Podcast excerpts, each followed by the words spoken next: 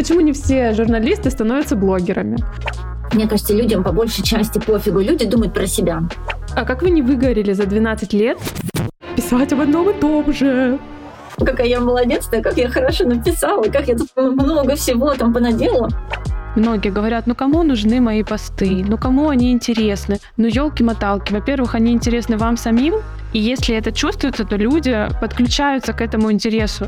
Блогер делает, в принципе, то же самое, но он делает это сам. Очень полезно бывает и журнал полистать, и радио послушать, и посмотреть передачи.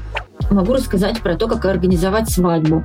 Смотрите, я вот это понял, я вот это узнал, ух ты! поинтересуйтесь чем-нибудь про них, спросите у них про них, попросите их чем-нибудь поделиться. Как вот выпрыгнуть из штанов. Ну, если не дано, иди бери. Привет, это Мари и подкаст «Мари, говори».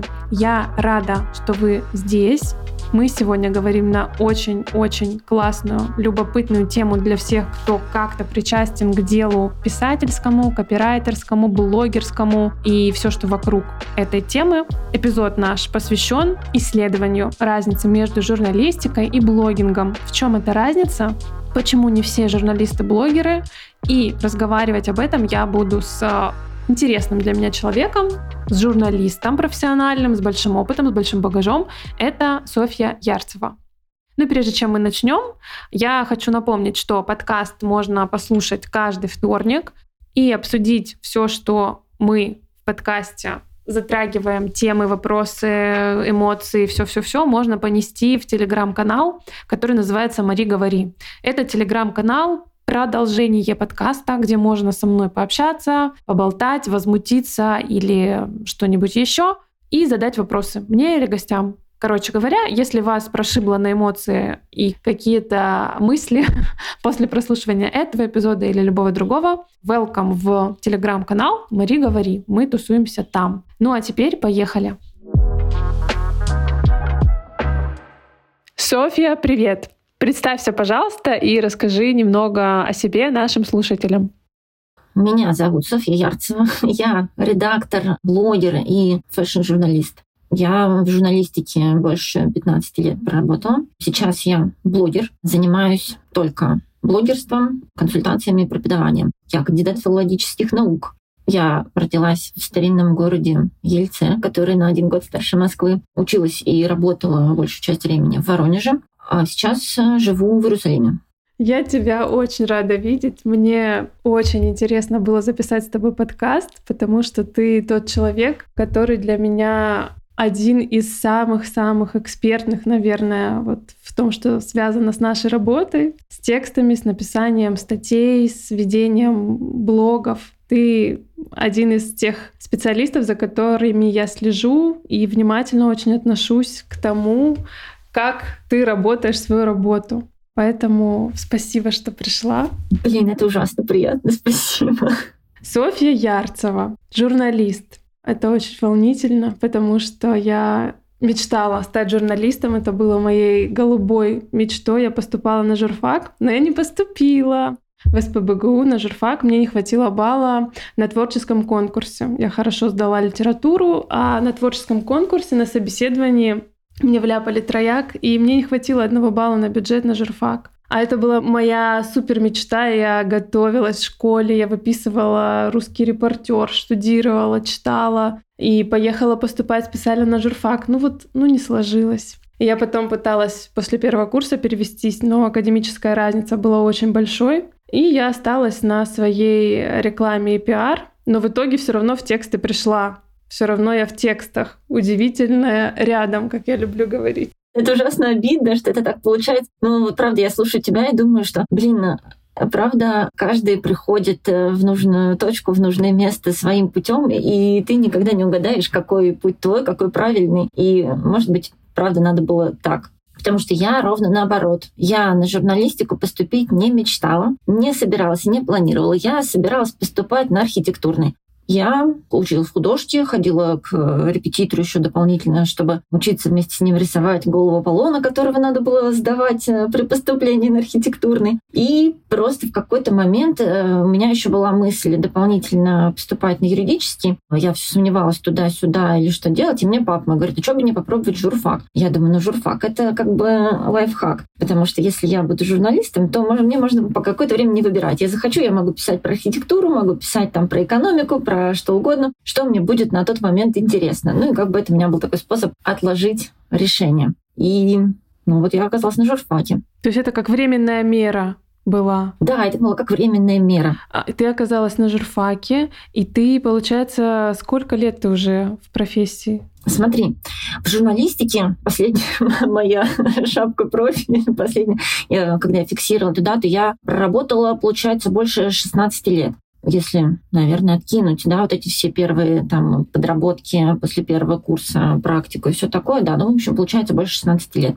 С 2007 я вот стабильно работала в газетах, потом э, у нас медиахолдинг преобразовали в сайт, потом я работала на сайте, стала редактором отдела культуры, потом я стала в рамках этого же медиахолдинга главным редактором журнала про город, городскую среду и культуру. И пять с половиной лет последних э, в журналистике я провела на должности главного редактора журнала. Вот, и в конце 2020 года уволилась. Вот это мощный список послужной. Мое почтение. Но параллельно у меня еще было все время, а, поскольку я вечный человек с постоянной тревожностью на тему какой-нибудь профессиональной самореализации, на тему вообще в принципе работы, у меня постоянно еще было параллельно при этом куча каких-то дополнительных работ. Ну, то есть я постоянно работала в, газете и делала, например, там вузовскую газету еще там, или где-то работала, куда-то там дополнительно там на заказ писала там про ту же про культуру, про какие-то про воронежские события, про современное искусство. И параллельно вела свои блоги итоге, ну, получается, тоже с 2011 года. Офигеть, вот это объем задач. Я чувствую себя очень старым. Нет, нет, я про то, что ты так много делала, и причем это, я как понимаю, было не из каких-то соображений заработать, а просто вот хотелось, и это было что-то такое профессиональное рвение, профессиональное, может быть, тщеславие, что я могу больше, я вот этого, вот этого добьюсь, нет? Ну, это какой-то такой, наверное, даже не, не столько добьюсь, да, потому что, смотри, тут получается такой немножко парадокс. Я про это много тоже думала, что большое количество моих коллег, там, в том числе блогеров, например, да, которые занимались чем-то одним и били в одну точку, и как бы фокус внимания у них был направлен на что-то одно, соответственно, они на это что-то одно могли приложить к этому больше усилий, соответственно, получить больше результат. У меня всегда была вся моя история не про то, что мне вот нужен какой-то результат, там, типа огромный блок или какой-то что-то еще, а потому что вот просто мне это интересно, я иду за своим интересом. Мне интересно то, мне интересно это, мне интересно это. И с одной стороны, это правда вот, э, ну, классный опыт, это всегда, ну, интересно, это классно выглядит, что я делала и то, и то, и то. Ну, и я действительно этим опытом горжусь, у меня он э, ценен, и я рада, что он у меня есть. А с другой стороны, как бы получается, что я здесь кусочек, здесь кусочек, здесь небольшой кусочек. То есть в этом смысле я как бы ну, действовала всегда максимально широко, и поэтому я не могу сказать, что я прям, ну, типа, какого-то невероятного результата достигла в том смысле, что я не блогер-миллионник, я не тот человек, который говорит, о, там, здравствуйте, я заработал миллион за час или сколько-нибудь такое. Поэтому, да, у меня это все всегда про интерес и про то, что вот я хочу делать и это, и это, и это, и вот и это, и мне это все интересно. И вечная моя проблема, как это все совместить. И так по сей сей день. Да, и так по сей день, на самом деле, то есть я, я каждый раз пытаюсь из этого что-то вычленить, куда-нибудь свои силы направить побольше. У меня это плохо получается. А что ты сейчас совмещаешь? Какие роли, работы, проекты? Смотри, сейчас я веду немножечко свой личный блог. Ну, основной проект э, у меня это то, что, чем мы занимались. Вот я начала с 2011 года. Мы с моей подругой завели тогда еще ЖЖ-сообщество о стиле, о поисках стиля, о себе. И это было в ЖЖ. В ЖЖ мы доросли до того, что мы были там в топе сообществ. Потом ЖЖ умер благополучно, мы перешли в Инстаграм, перешли в Телеграм. Сейчас у нас э, Телеграм-канал. Телеграм-канал про моду и про социальные процессы в моде. То есть, грубо говоря, почему мы надеваем, носим то или иное, почему вообще мода вот происходит так, как она происходит. Если ты говоришь, что с 2011 года существует этот проект в ЖЖ, получается уже 12 лет угу. проекту Make Your Style. Да. Офигеть. И, а как вы не выгорели за 12 лет? Писать об одном и том же. Мы много раз э, пытались выгорать, но у нас на самом деле довольно сильно спасало две вещи. То, что мы делали это вдвоем, и периодически, когда кто-то из нас э, приходит в какое-то упадочное состояние, второй подхватывает и несет это дело. Второй момент — это то, что все равно он трансформировался. То есть то, что мы начинали как э, сообщество про поиски стиля, там какие-то цветотипы изучали, еще какие-то штуки. То потом мы как бы от этого ушли уже довольно далеко. Потом мы делали там а, в Телеграме, потом мы делали в Инстаграме. Ну, то есть это каждый раз, э, вроде бы ты делаешь одно и то же, но на самом деле ты делаешь каждый раз какую-то новую штуку, и это довольно сильно освежает, поддерживает и освежает, да, и приносит какой-то интерес. Сейчас у нас Телеграм-канал про, ну, это как бы основной наш проект, плюс я консультирую, и я делаю свои маленькие мини-курсы, мини и в плане размера, и в плане... У меня есть большой как бы курс, но тоже он, он, он на очень маленькую узкую аудиторию. То есть, по сути, это что-то типа менторства или наставнической работы. То есть я работаю с супер маленькими группами, и вот просто индивидуально вот так вот с каждым, как мама курица, сопровождаю их в блогинге и в создании своих э, маленьких медиа, каналов, ну, как бы авторских медиа, когда люди хотят делать вот такую штуку, как, примерно как я. А ты больше сейчас блогер, получается? Как ты себя ощущаешь? Ну, сейчас я блогер, я не журналист сейчас, потому что просто в журналистике я сейчас не работаю. Я последний раз, что я делала, я вот за вот эти пару лет с тех пор, как я уволилась, я написала просто буквально несколько текстов э, там на заказ для глянца, в основном про моду, и, в принципе, все. На этом как бы моя работа с журналистикой завершилась. Скажи, пожалуйста, а если вот поставить вопрос так, вот для чайников, чем отличается журналист от блогера? Вот Почему это разные люди? Почему не все журналисты становятся блогерами? Тут есть два разных ответа на этот вопрос. Смотри, а чем отличается журналист от блогера? А, сходство у них в том, что они оба а, производят контент и делают что-то, что должно быть интересно людям. Но они абсолютно по-разному организованы. Журналист — это как бы часть какой-то системы, часть редакции. А у него есть своя доля ответственности, свое поле, в котором он а, работает, свой какой-то ну, достаточно понятный путь. Но у него есть редактор, который дает ему задание, у него есть там пресс-службы, которые ему присылают там какие-то приглашения, что-то там делают. У него есть э, корректор, который проверит за ним ошибки, верстальщик, который аккуратно, красиво заверстает текст, фотограф, который для него снимет, водитель, который его отвезет, бухгалтер, который посчитает ему зарплату и так далее, и так далее, и так далее. Блогер делает, в принципе, то же самое, но он делает это сам. Настоящий герой. Да, все то же самое. Сам себе юрист, сам себе бухгалтер, сам себе рекламный менеджер, сам себе организует все. В какой-то степени это дает э, большую свободу и вроде как больше интереса, потому что я могу делать, могу не делать, могу то, могу все. Но может быть и довольно сильным ограничением, и просто ну, как бы сложнее себя, наверное, как-то организовать. Ну да, самодисциплина нужна. Сложнее просто со всем этим справляться. А почему блогеры как будто бы проще становятся звездами, чем журналисты? Понимаешь, тут, во-первых, больше потолок, больше свободы, больше потолок. Во-вторых, блин, это вот тема, которую я, наверное, не очень хотела поднимать, да, потому что а, это, в принципе, про состояние журналистики в нашей стране и про то, что у нас с ней сейчас происходит. Происходит с ней сейчас все довольно сложно. А мне кажется, что это общая какая-то тенденция в мире вообще. То есть блогеры — это селебы, это звезды, а журналисты — это такие ремесленники как будто бы. Ну, блогер больше представлен. Понимаешь, когда ты делаешь это сам, то ты сам сам лицо своего медиа, сам себе звезда. Просто у нас в стране нету такой культуры, хотя вот э, тоже, наверное, в истории журналистики есть прям суперизвестные журналисты. Но, в принципе, у нас такой культуры нет, чтобы журналист э, был лицом. Ты все равно, ты это как бы лицо, это издание. Ведомости написали, там, известия написали. Комсомольская правда пишет. Да, есть в них э, более или менее известные журналисты, но довольно редко. Они становятся больше, чем их СМИ. И, как правило, кстати, тоже они делают это за счет блогов, за счет э, известности там в каких-то своих соцсетях. Либо, если говорить о времени, когда блогов не было, за счет телевидения наверное. Ну да, да. То есть это люди, которые все равно какой-то харизмой личной обладали. Взять, допустим, Познера. Да. Тебя в любом случае должны видеть, и ты должен иметь возможность что-то, ну, как-то себя показать. А скажи, пожалуйста, а правда ли, что а, журналисты презирают блогеров? Ага.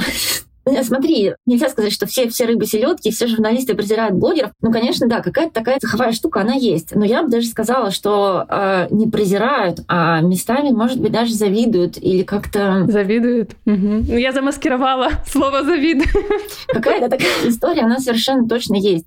Считается, что блогеры, да, это как бы нечто менее профессиональное по сравнению с журналистами. Журналисты, у них есть базовое образование, как правило, хотя тоже не всегда. И они как бы институциализированы, они вписаны в эту систему. А блогеры, они вроде как сами по себе, и вроде как никто их не контролирует. И считается, что ну, они типа могут там давать какие-то там непроверенные данные, там, или там что-то еще, там, или говорить какую-то ерунду. Хотя, на мой взгляд, э, как бы для блогера это все гораздо сложнее штука, потому что если блогер скажет ерунду, ему же прилетит ему лично. Не редакции, не редактор его будет отмазывать, и не, не редакционный юрист. Он ну, как бы будет сам за себя. Поэтому блогеру, как правило, в этом смысле сложнее. Но, тем не менее, да, вот как бы вот так считается, что вроде как они не профессионалы. Хотя, опять же, по моему опыту, есть огромное количество журналистов, которые не умеют там десятой части того, что умеет э, более или менее приличного размера блогер или там блогер с каким-то опытом.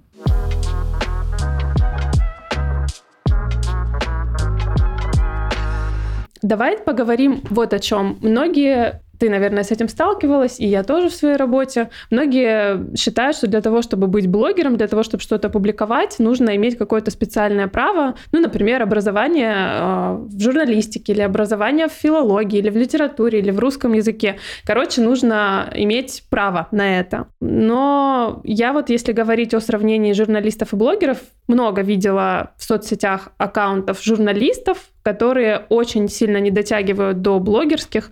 То есть человек пишет, у меня там миллион статей в каком-нибудь глянце, я супер-мега-журналист, брал интервью у Медведева, и при этом тексты очень-очень плохие, ну или средненькие, и блог очень невнятный. То есть где здесь э, вот эта точка, в которой можно понять, что ты можешь без специального образования пойти в блогеры. Как с этим синдромом самозванца разобраться, даже если ты видишь, что действительно есть журналисты, у которых слабые блоги, это в принципе не гарантия твоего образования. Но все равно вот тебе свербит, жужжит и как-то колет, что у тебя нет э, этого специального права, у тебя нет этого образования. Что ты таким бы людям сказала? Ну, тут у меня много мыслей по этому поводу. Во-первых, я считаю, что журналистское образование, ну, принципе, не является необходимым даже для работы в журналистике. Прекрасно.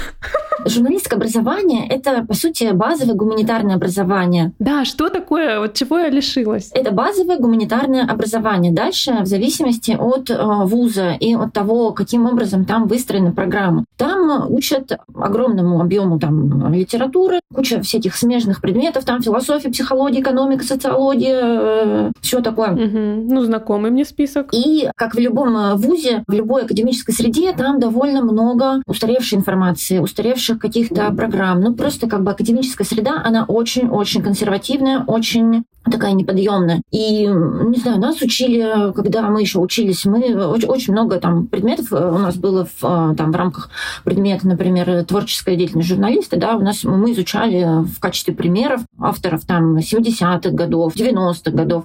Притом это шло не в рамках истории журналистики, а, там курсы по, по истории журналистики, это было именно как примеры, как надо писать. Когда ты сейчас открываешь такой вот прям вот эти типичные тексты, ни для кого не секрет, что что-нибудь там, какой-нибудь вот такой длиннючий заход. Никто тебе не объясняет, что типа сейчас ты должен внимание захватить там за доли секунд, что тебе нужно как можно короче. Каких-то актуальных знаний не хватало. Хотя всегда есть э, очень классные преподаватели, всегда есть те, кто своим делом горит, те, кто там... Э, у меня сейчас есть э, там коллеги или там ну, бывшие мои преподаватели или бывшие коллеги, которые а, сейчас в, на журфак приглашают каких-то практиков, организуют какие-то практические курсы, они каким-то образом стараются, но они в любом случае как бы стараются сделать это поперек этой системы. Это очень сложно. И поэтому я не могу сказать, что в этих всех условиях журналистское образование это что-то там супер необходимо. То есть каким-то практическим вещам обучиться можно внутри редакции, и, возможно, ты обучишься им даже быстрее. И у меня есть огромное количество примеров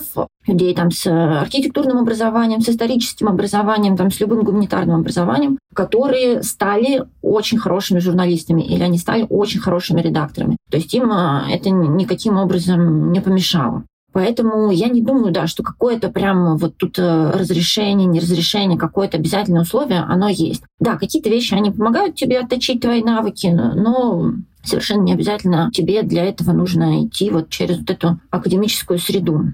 Ну да, согласна. Тем более, что сейчас есть множество каких-то коротких обучающих программ интенсивных, начиная от там двухнедельных, заканчивая годовыми, более плотными, объемными, но тем не менее, все-таки по сравнению с пятью годами в университете это очень быстро. Да, Из пяти лет в университете большая часть ты просто изучаешь гуманитарные предметы. Вот, то есть если у тебя есть уже какая-то вот эта база гуманитарная, ты можешь взять и быстро пройти а, интенсив по той же журналистике или по литературе, чтобы чувствовать себя уверенно и убрать синдром самозванца хотя бы на какой-то процент. Кстати, сталкивалась ли ты вот с синдромом самозванца сама и у своих подопечных, которых ты наставляешь?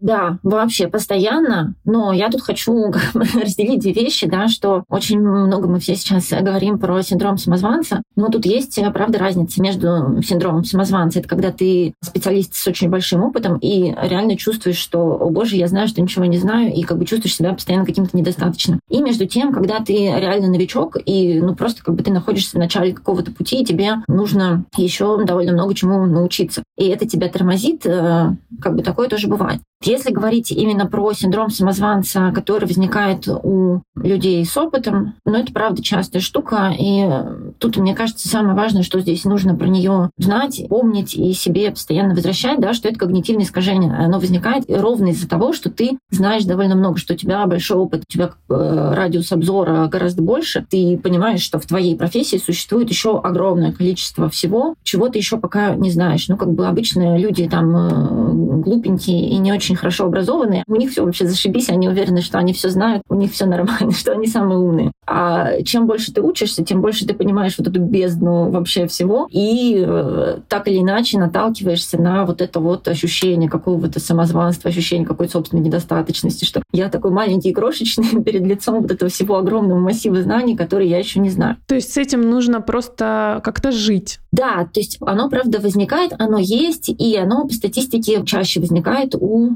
людей с э, хорошим уровнем образования, да, с, э, как бы со способностью к рефлексии и всякое такое. Поэтому, да, здесь э, просто нужно как бы себе понимать, что уже даже если ты об этом задумался, если тебя как бы тебе кажется, что ты чего-то знаешь недостаточно, иногда надо посмотреть и подумать, что да, возможно, это у тебя, если ты посмотришь, сопоставишь это с фактами, то увидишь а, вот эту какую-то такую ловушку ментальную. Если это не просто какая-то тревога, которая фоном присутствует, а если это то, что прям вот тебя стопорит, и ты не можешь делать, какие есть инструменты выхода из оцепенения из твоей практики? Из моей практики я обычно несу это в терапию и начинаю это все обсуждать со своим психологом. Как так получилось? Она меня пытается вернуть на землю и как бы посмотреть, посравнивать какие-то вещи. Но на самом деле я как-то даже, по-моему, в блоге проводила на этот счет опрос, и мне насоветовали кучу разных вещей а мои подписчики, которые тоже с такими состояниями сталкивались. И у нас там получился такой довольно хороший список про то, что можно в принципе делать. Но в основном моя как бы главная мысль, что нужно понимать, откуда откуда это берется. Нужно понимать, что это состояние, оно как бы, ну, такое цикличное, то есть ты в какой-то момент ты прорабатываешь, действительно, как бы какой-то опыт у тебя набирается, и ты с этим состоянием справляешься, а потом оно может возникнуть снова, и просто как бы нужно к этому быть готовым. И вот на тот случай, когда оно возникнет снова, у меня есть что? У меня есть, во-первых, э, копилка теплых слов, в которую я складываю, я прям скриню, складываю себе там все отзывы, которые мне пишут, там все, что мне пишут студенты, все, что мне пишут там после консультации, что мне пишут после там, эм, не знаю, редакторы после того, как я сдала текст, вплоть до каких-то прям вот самых мелких мелочей, типа там, а, там Софья супер, там приняли без правок, например, ну какие-нибудь такие вещи, вроде бы это мелочь, но когда вот по чуть-чуть, по чуть-чуть, по чуть-чуть, вот по, по капельке ты складываешь, и потом а, в эту копилку можно заглянуть и так об нее погреться и посмотреть, что, блин, на самом деле меня как-то видят, замечают, признают. А можно запросить обратную связь, э, поспрашивать, как тебе вот этот вот. Я часто прошу там своих друзей, коллег, там посмотреть какой-нибудь мой курс, посмотреть программу, потому что когда у меня э, часто проблема, что мне кажется, я что-нибудь сделала, блин, ну что-то это как-то мало, это все какая-то ерунда, это все как-то это. Потом человек смотрит и говорит, блин, да, ты в своем уме, когда это вообще все прочитал. Здравствуйте. Что-то как-то мало, это мне прям очень знакомо. Да. Ну что ты, кстати, делаешь в такой ситуации? Вот я себя поймала на мысли, что я тоже прошу посмотреть кого-нибудь. Иногда я прошу посмотреть какой-нибудь текст, иногда я прошу, глянь, пожалуйста, на лендинг, или а как тебе вот это? То есть, да, когда я чувствую вот эту какую-то неуверенность, я прям прицельно прошу обратной связи у людей. Хотя, казалось бы, я такая опытная, и мне вообще должно быть наплевать, но это иллюзия, никому не наплевать, даже самым опытным. Мы все бываем очень уязвимы. В том, что мы делаем. Нам хочется, да, поддержки, одобрения, признания, что все нормально, продолжай. Да, поэтому я согласна, что и отзывы, вот эти вот э, какое-то портфолио можно себе формировать из отзывов, из скриншотов, из каких-то опубликованных классных постов. Если вы блогер, можно собирать э, скриншоты охватов своих текстов, где видно репосты, сохранение, количество комментариев, и все это себе складывать в такую копилочку, шкатулочку и да, туда заглядывать. Вот я абсолютно те же вещи практикую и рекомендую. Я прям узнаю все это. Да, ну и вот еще мне психолог мой подсказала такую штуку, что а, надо стараться не ставить себя в такие ситуации, когда ты чувствуешь себя тревожно. Выстраивать систему курса, выстраивать систему консультаций таким образом, чтобы получать вот эту обратную связь, чтобы у тебя там где-нибудь висела какая-нибудь анкета, чтобы а, у тебя было выстроено все таким образом, как тебе комфортно. Мне, например, комфортно, когда я с людьми разговариваю лицом к лицу, я вижу, что у них вот есть какой-то вопрос, я им рассказала, они что-то услышали, они такие, о боже, типа, оказывается, это просто. Когда просто я, например, там пишу, э, что-то делаю, и, ну, как бы я не, не знаю, обратной связи не вижу. Немедленно, то как бы мне от этого тревожно. Потому что, ну, блин, можно быть каким угодно специалистом, но ты от своей какой-то внутреннего устройства ты же никуда не денешься. Если ты человек там с повышенной тревожностью, то, да, через несколько лет терапии, возможно, ты как-то ее немножечко сможешь снизить или сможешь с ней управляться, но ты не сможешь от нее избавиться совсем и стать другим человеком. Поэтому, мне кажется, это тоже важно. Это, в принципе, про принятие себя и своих особенностей штука. Да? То есть она уже выходит за рамки компетенций, за рамки рода деятельности. Да, ты очень правильно заметила. Я хотела у тебя спросить, у меня такой личный интерес в этом есть, и я думаю, многим будет интересно услышать э, нашим слушателям, как можно, если ты не сотрудник издания какого-то газеты, прийти, написать и сказать, что я хочу опубликоваться. Как э, вот заявиться куда-нибудь в редакцию и сказать, что я пишу, я хочу, опубликуйте меня. Взять и заявиться куда-нибудь, а не бояться. Это первый ответ. Но второй ответ. Хорошо бы на самом деле иметь для этого блог и иметь какой-то неплохой блог. То есть можно предъявить свой блог? И даже нужно предъявить свой блог. А, я расскажу. Когда я была редактором, мне присылали а, большое количество там каких-то заявок, писем, резюме, и люди писали там типа «Здравствуйте, хочу у вас работать, вот мое резюме». То есть резюме я понять не могу ничего. Когда человек а, прикладывал свои соцсети и говорил «Вот я вот пишу», то сразу уже тебе понятно, как человек пишет, причем как он пишет, когда у него нет редактора. С каким текстом мне придется как редактору иметь дело.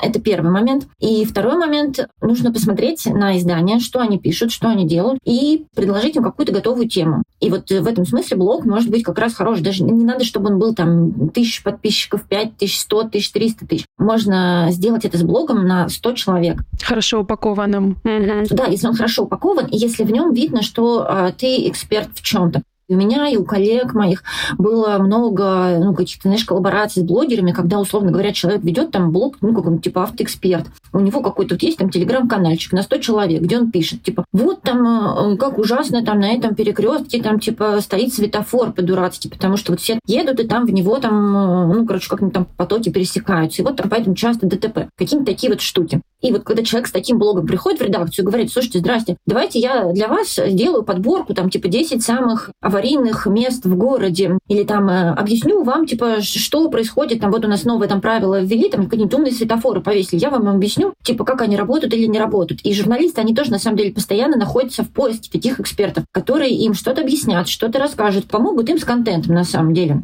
Если у тебя есть какая-то экспертность, если у тебя есть какое-то место, где эта экспертность, ну, типа как портфолио собрано, какой-то там блог, канал, что-то еще, чтобы просто можно было бы показать, что ты не будешь трясти своим дипломом и говорить, я вот такой секой. Ну, как бы окей, а как бы ты молодец, а как я это увижу, как ты пишешь, как ты говоришь, да, что ты делаешь вообще, как ты объясняешь, там, понятно, непонятно, все то с этим совершенно спокойно можно идти в редакцию. Еще один повод вести блог. Не нужно идти в редакцию, если ты хочешь им что-то свое, потому что нам, например, как бы предлагали постоянно какие-нибудь «Здравствуйте, я там это...» Могу рассказать про то, как организовать свадьбу, или там э, какие-нибудь свадебные организаторы, или какие-нибудь еще люди, какие-то просто безумные темы предлагали, или там что-нибудь еще, про что мы никогда в жизни вообще не писали. Но если как бы немножечко голову включить, посмотреть, какие, в принципе, там темы, рубрики в издании есть, то совершенно спокойно можно предлагать. Скорее всего, там 80%. Ну, может быть, не все издания на это ответят, да, может быть, не все там согласятся. Но и там, если в 10 изданий разослать свои какие-то предложения, какой-то выхлоп от этого будет. То есть нужно взять и посмотреть издания, которые как-то пересекаются по своим темам с темой твоего блога. Хотя бы какая-то точка пересечения Да, с тем, ну, с тем, с тем, что ты знаешь и умеешь, да. Особенно в региональных изданиях это всегда супер востребованная штука. Так, ну все, все взяли себе на заметку и побежали в региональные СМИ. Это не сложно, но самое сложное здесь, ты знаешь, это взять вот как бы и написать, вы знаете, я есть, я существую, и у меня есть какие-то знания. Это, правда, сложная штука. Я родился. А как ты решаешься, когда тебе сложно? Вот у тебя какой способ? У меня зажмурить глаза и шагнуть. Вот то же самое. Зажмурить глаза и шагнуть, э, и что-нибудь сделать. Я иногда буквально там пишу какое-нибудь письмо и говорю там, окей, себе, окей, я сейчас его просто напишу, я его никуда отправлять не буду вообще, ничего, я, я просто его напишу. Просто его пишу, потом так и закрываю глаза.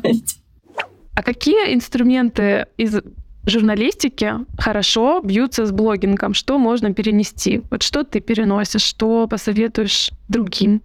Смотри, что мне очень сильно помогло в блогинге и журналистике, это понимание, как строится концепция медиа, да? То есть, что любой блог, любое медиа, любой канал — это не просто что-то какое-то, что-то я пишу туда непонятно что, зачем и как, да? Что у него есть э, там определенная аудитория, определенные цели, определенный формат. Ну и, и эта штука, как бы, да, этому тоже учат в том числе и на блогерских курсах, но в журналистике, мне кажется, это прям вот ты в голову это вбивается очень-очень хорошо, потому что когда ты имеешь дело с огромным потоком э, информации, огромным потоком новостей, то ты очень хорошо учишься отсекать. Это мое, это не мое, это мне подходит, не подходит, это берем, не берем. И просто ты каждый день это проделываешь по куче раз вот эти все мыслительные операции, вот эту какую-то селекцию. И в блоге потом тебе довольно просто для себя ну, выстроить какую-то генеральную линию, да, чтобы это было не просто какой-то бложек, где что-то кто-то там, или какой-то каналчик, где просто там все подряд набросано а чтобы его читали, и даже я вот, мне кажется, иногда это даже сложно объяснить э, словами, там, типа, у нас там есть там цель, миссия, концепция, там какая-то там вот эта вот а, штука. Ты, ты никогда в жизни не пропишешь, но ты сделаешь какую-то цельную штуку, про которую тебе потом читают и говорят, ой, слушайте, я вот вас читаю, вот вы как-то вот отличаетесь от всех. Может быть, даже человек сам не сможет это четко отличить или объяснить, почему это именно так, но вот он как-то это чувствовать будет, и другие люди как-то это будут чувствовать. Да, я согласна, потому что это как раз то, что делает из тебя блогера. Когда у тебя не винегрет из публикаций, фотографий, текстов, мыслей, а что-то выстроенное логически, объединенное идеей, объединенное какой-то формой. Вот в этом вся и разница. Возвращаясь к твоему вопросу, почему иногда у журналистов э, бывают э, плохие блоги? Иногда это бывает связано с тем, что... Они плохо учились на журфаке. Э, да, тут как бы есть такая штука, я еще просто подумала, что, что ты можешь принести, а что ты иногда можешь принести лишнего в блог. Мы от, отметаем те случаи, когда, что просто жур, бывают плохие журналисты, как и плохие врачи, плохие учителя, криворукие мастера и кто угодно еще если даже журналист нормальный, э, и он хорошо, нормально работает в журналистике, бывает накапливается огромная усталость просто от работы с текстом, от работы с информацией. Тогда очень сложно вести блог еще дополнительно. Ну, типа, не знаю, как если ты повар, который целый день на работе готовит еду, а потом приходит домой, и ему говорят, так, ну отлично, а теперь, чтобы переключиться и заняться своим делом, давай-ка ты приготовишь для дома комплексный обед или что-нибудь такое. Он такой, о боже. И поэтому очень часто я тоже знаю, как бы ну, огромного количества моих коллег блоги, они не то, что там блоги с концепцией, они вот реально просто дневнички такие. Типа ты приходишь, у тебя единственное, что хватает сил написать, типа, такая пятница. Или там, вот там это, let it snow. Доброе утро. Доброе утро. Да, и просто, типа, больше душевных э, внутренних текстовых сил нет ни на что. Это такая, да, штука, которую тоже можно принести с работы, и как бы с ней тоже будет э, сложно в блогинге. А мне кажется, что в журналистике очень много есть а, форматов, которые классно ложатся на блогерство. И, наверное, отчасти мне в какой-то момент не хватало понимания форматов. То есть, э, как я поступала? Я шла, изучала другие блоги, смотрела, о чем пишут другие. И это не всегда темы текстов, это часто форматы текстов, то есть жанры, какие-то формулы, в которые помещаются уже темы. И мне кажется, что в журналистике, если у тебя есть это образование, этот опыт, то ты можешь как раз притащить в блог форматы, формулы, какие-то рубрики. И вот это, на мой взгляд, очень ценная штука.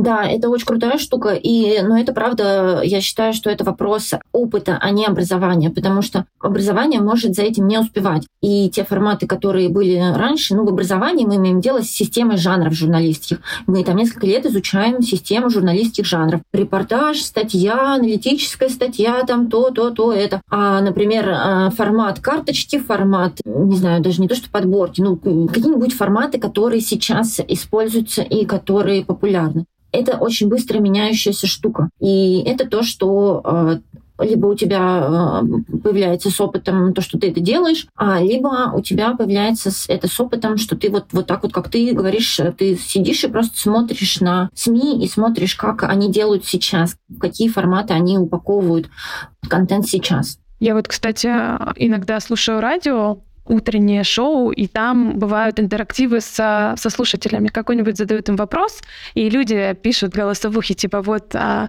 сегодня, например, я слышала такой вопрос, а какую бы суперспособность вы хотели а, получить, а, забрать у своих родственников? И люди присылают голосовушки, что я бы хотел научиться жарить котлеты, как моя бабушка, или я бы хотел спать, как моя мама, везде и в любом месте, в любой момент засыпать за пять минут. Ну и много чего разного. Но суть в том, что людям задают вопрос, и они такие фигачат кучу ответов. И это классный фрейм, который можно перетащить тоже в блог. То есть а, как разговорить аудиторию? Просто задать им какой-нибудь дурацкий вопрос и фигачат э, тебе в директ, фигачат тебе в комментариях под постом. И вот если смотреть с такого ракурса, а что еще я могу написать такого у себя в блоге, то очень полезно бывает и журнал полистать, и радио послушать, и посмотреть передачи. Потому что я, например, когда училась писать смешные тексты, я смотрела стендап. Я об этом часто говорю, что, ну, по сути, монолог стендапера — это пост. Это пост, который он читает со сцены. И мне прикипело в какой-то момент, я поняла, что все, мне это надо, я хочу писать смешно, и я прям прицельно слушала, что они рассказывают, и перетаскивала это в блог. Поэтому вот, да, так тоже можно делать, и для этого, правда, не нужно образование, а просто задаться целью и замечать, замечать, замечать это вокруг себя. Это правда классно.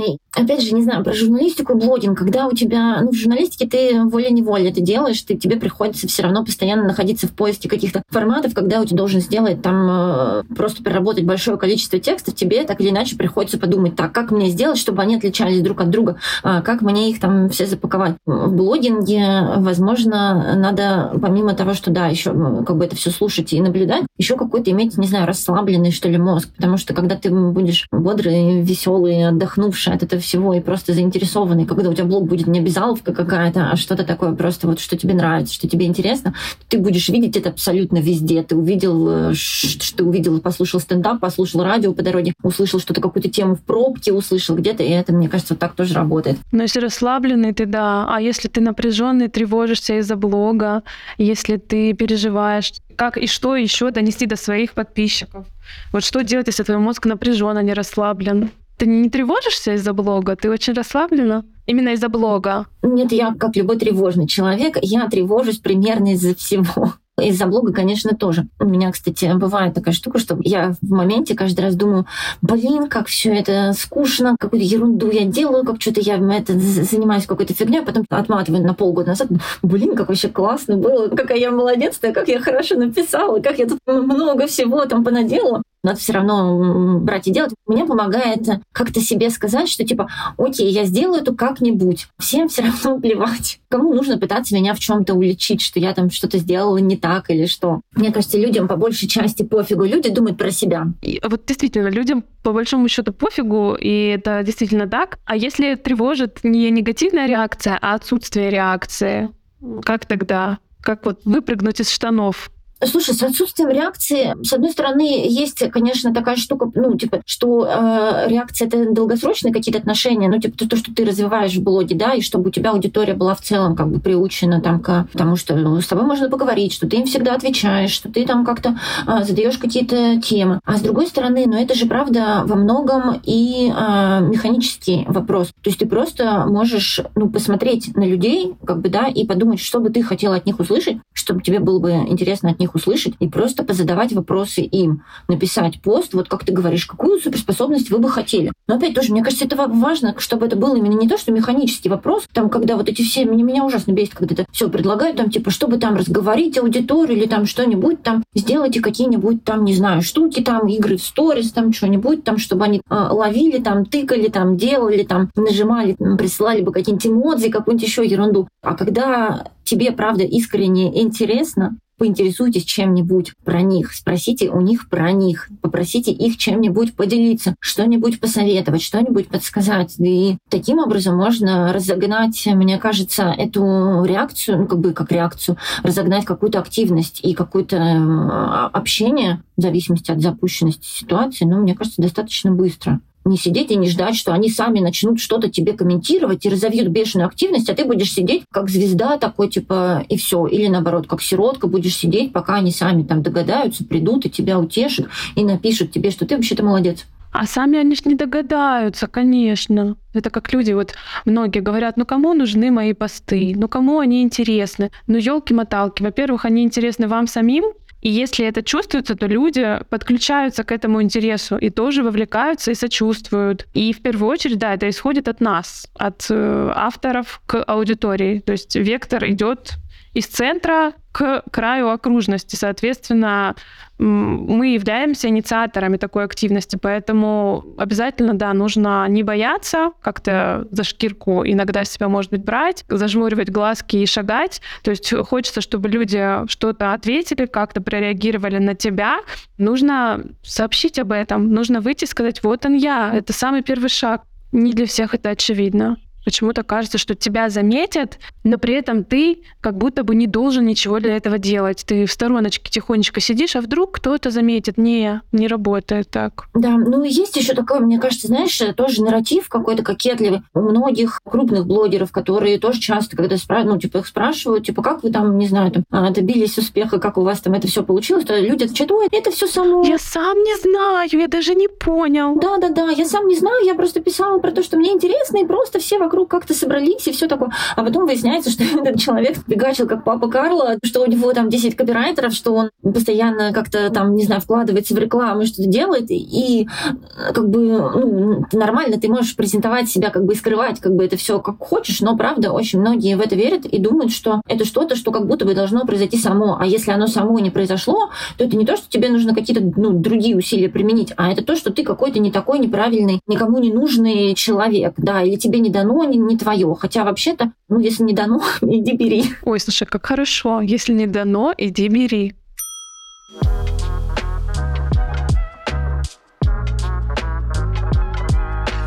А давай какой-нибудь совет ты дашь нашим слушателям, которые топчутся, ходят кругами вокруг идеи о том, чтобы вести свой блог, которые все еще боятся. Давай как-то ты их вдохновишь. У тебя это очень хорошо получается. Ух, это какая-то большая ответственность звучит, но я на самом деле советовала бы не а, вдохновляться очень долго и ничего. Я бы, так, это что, что хотите что-то начать, просто начните. Просто я вспомнила как этот наш разговор про самозванца, да, я, я начала говорить, что делать, если ты самозванец. Вот если ты новичок, если ты чего-то не умеешь, то это на самом деле супер тема, чтобы рассказывать про себя. Если ты чего-то не умеешь, и ты готов чему-то учиться и куда-то двигаться, то это просто супер огненная тема, чтобы рассказывать рассказывать про свой путь. Тут многие делают какую-то ошибку а в попытке вот как раз, наверное, преодолеть это, не знаю, какое-то сопротивление, да, встать в экспертную позицию, залезть на табуреточку и начать сверху что-то вещать и рассказывать, как вот это вот должно быть устроено, как это надо делать, как правильно жить и все такое. И это как раз отталкивает. И здесь можно очень легко уличить человека в том, что он э, новичок вообще-то, а не э, специалист, напихать ему каких-нибудь плохих комментариев и отвратить его от этого дела надолго. А если рассказывать о чем угодно с позиции новичка, новичка и говорит, я не умею, я вот э, не понимаю, как это вообще все устроено делать, я учусь, борюсь, исследую, пробую, то это очень-очень крутой контент, очень затягивающий. И с такой точки зрения я бы начинала бы вообще любой блог. Если да, страшно, потому что я не блогер, потому что я еще не знаю, как это вообще делать. А вдруг я что-то начну писать, а оно непонятно. Я бы прям вот так и сделала. Взяла бы и написала здравствуйте, это мой блог, я не знаю, как их вести, я очень боюсь, что-нибудь сделаю не так, я очень боюсь какой-то там э, плохой реакции, поэтому вот я просто начинаю, буду пробовать, получится, не получится, получится так, получится по-другому, и пробовать что-то делать именно с какой-то такой позиции пути. Я показываю свой путь. Я пробую, я начинаю. И мне кажется, это снижает для себя рам, ну, какую-то планку ожиданий, да, что когда ты должен сразу сделать хорошо, великолепно и какой-то прекрасный блог, ну, ты, наверное, его не сделаешь, даже если ты вообще-то большой в этом деле специалист. Или сожрешь себя, да, за то, что ты мог бы сделать лучше. А сделать лучше можно абсолютно всегда. Тут как бы ты этому никогда ничего не противопоставишь. А если ты поставишь себе задачу, я сделаю хоть как-нибудь, я просто буду для начала писать для себя. Потом я приглашу там трех своих друзей в этот блог, потом я приглашу еще пять своих знакомых каких-нибудь, а уж потом я где-нибудь еще расскажу или расскажу там в своих э, соцсетях и все. И вот еще, кстати, какая штука, мне кажется, очень важно про это помнить, что люди, они же не дебилы, не бараны на веревке, которые которых вот если ты их позвал в свой блог, и они вот там будут сидеть, плеваться, читать, потому что ты им сказал, потому что их привели на веревке.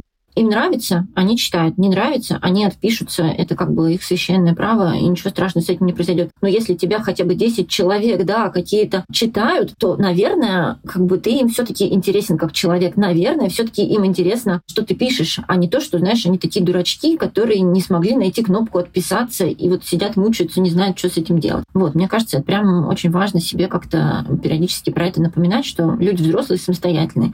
Если читают, значит, зачем-то им это нужно. Почему-то ты им нравишься и чем ты их привлекаешь.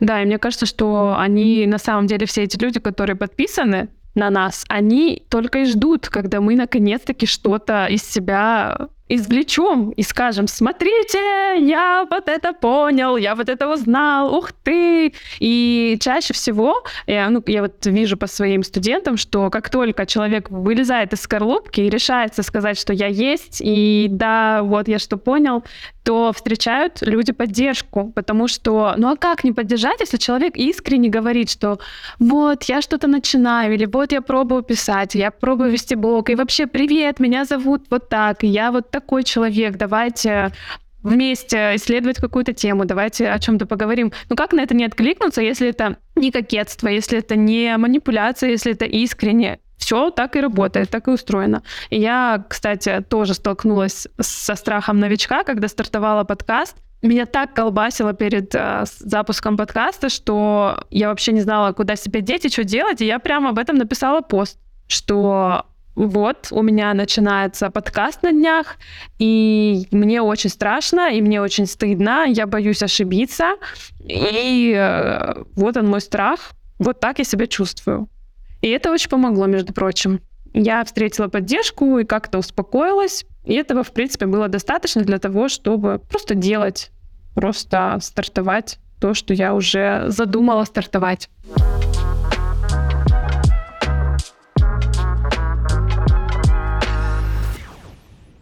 В принципе, мы все обсудили, что я хотела обсудить. И я тебя хочу поблагодарить за то, что ты пришла в подкаст. Мне очень было интересно пообщаться с тобой как с профессионалом, как с личностью, как с человеком. Для меня это удовольствие и радость. И я тоже волновалась перед сегодняшним нашим созвоном, записью, думала, так, так, так, так, так, так, что же делать, как же быть, а, -а, -а что спрашивать, говорить. А потом подумала, ну это же Софья, она же вот такая распрекрасно, я же могу просто получить удовольствие от процесса. И я его получила. Я тебе за это благодарна. Какой кайф, спасибо. Мне тоже было ужасно приятно и очень интересно. Спасибо, ура! Мы, друзья, Софью благодарим, отпускаем. Обязательно подписывайтесь, следите. Очень тонкий, интеллигентный, прекрасный, умный человек на которого стоит подписаться, следить, читать, наблюдать за жизнью, исследовать даже. Так что обязательно подпишитесь. Спасибо тебе, Софья. Да, спасибо, пока-пока. Ну что ж, я в хорошем, приподнятом настроении заканчиваю этот эпизод. Знаете, с какой мыслью? Я раньше очень, ну как раньше, в принципе, сейчас это тоже актуально. Короче, когда я жила в Дёнерске, и у меня из-за досуга были поездки через мостик из военного городка в город за детьми, в садик, и там, может быть, магазин, а еще, может быть, выпить чашечку кофе, и, в общем-то, все. Я очень любила по вечерам и по ночам что-нибудь смотреть, слушать на Ютубе, пока готовлю какую-нибудь еду какой-нибудь там салат нарезаю, винегрет или еще чего-нибудь. Я делала два дела сразу. И слушала, и готовила. Так вот, я любила очень слушать интервью, потому что мне хотелось насытиться умными людьми, их мыслями, их взглядом на жизнь, их ощущением себя в этом мире, их способом мыслить. И для меня это было настолько увлекательно, настолько захватывающе и похоже на исследование, на поиск каких-то ответов на вопросы, которые мне даже сложно поставить, что я с удовольствием этому занятию предавалась. И для меня это было каким-то путешествием из Буденовска, из кухни служебной квартиры в военном городке в большой мир, где очень много интересных, глубоких, интеллектуальных людей, которых я могу послушать. И сейчас, когда я разговаривала с Софьей, я поймала себя на мысли, что, боже, Теперь я не слушаю, теперь я веду диалог с умными, интересными мне собеседниками, людьми, которые добились чего-то в своей профессии, в своем деле, которые мне интересны. И только такие гости будут в моем подкасте. Это люди, которых интересно исследовать, и с которыми вместе интересно исследовать профессию, мир, себя. Это такое классное у меня ощущение в финале записи этого эпизода. Где бы вы ни находились сейчас, что бы вы ни делали, я вас благодарю за то, что вы здесь со мной. Спасибо, что послушали этот эпизод подкаста «Мари, говори». Поддерживайте подкаст, он еще совсем малышок, совсем ребеночек. И мне очень важна подкаст, важна ваша поддержка. Как можно это сделать? Как можно поддержать проект? Ну, в первую очередь, поставить лайк, звездочку, сердечко, колокольчик, плюсик на той платформе, где вы слушаете подкаст подписаться на подкаст и оставить отзыв. Также вы можете участвовать в записи эпизодов подкаста с помощью своих вопросов. Можно задавать вопросы нашим гостям. Я всегда публикую перед записью очередного эпизода в телеграм-канале сообщение, что придет вот такой гость, ему можно задать свои вопросы. Обязательно делайте это. Мы, кстати, попробуем аудиоформат, то есть можно будет задать вопросы голосом и попасть в подкаст. Также вы можете выложить в запрещенной соцсети в Инстаграме сторис о том, что вы слушаете подкаст, о том, что вас посетили вот такие мысли, или вот это вам было смешно или интересно, и отметить меня. Мой ник в Инстаграме mary.ssh.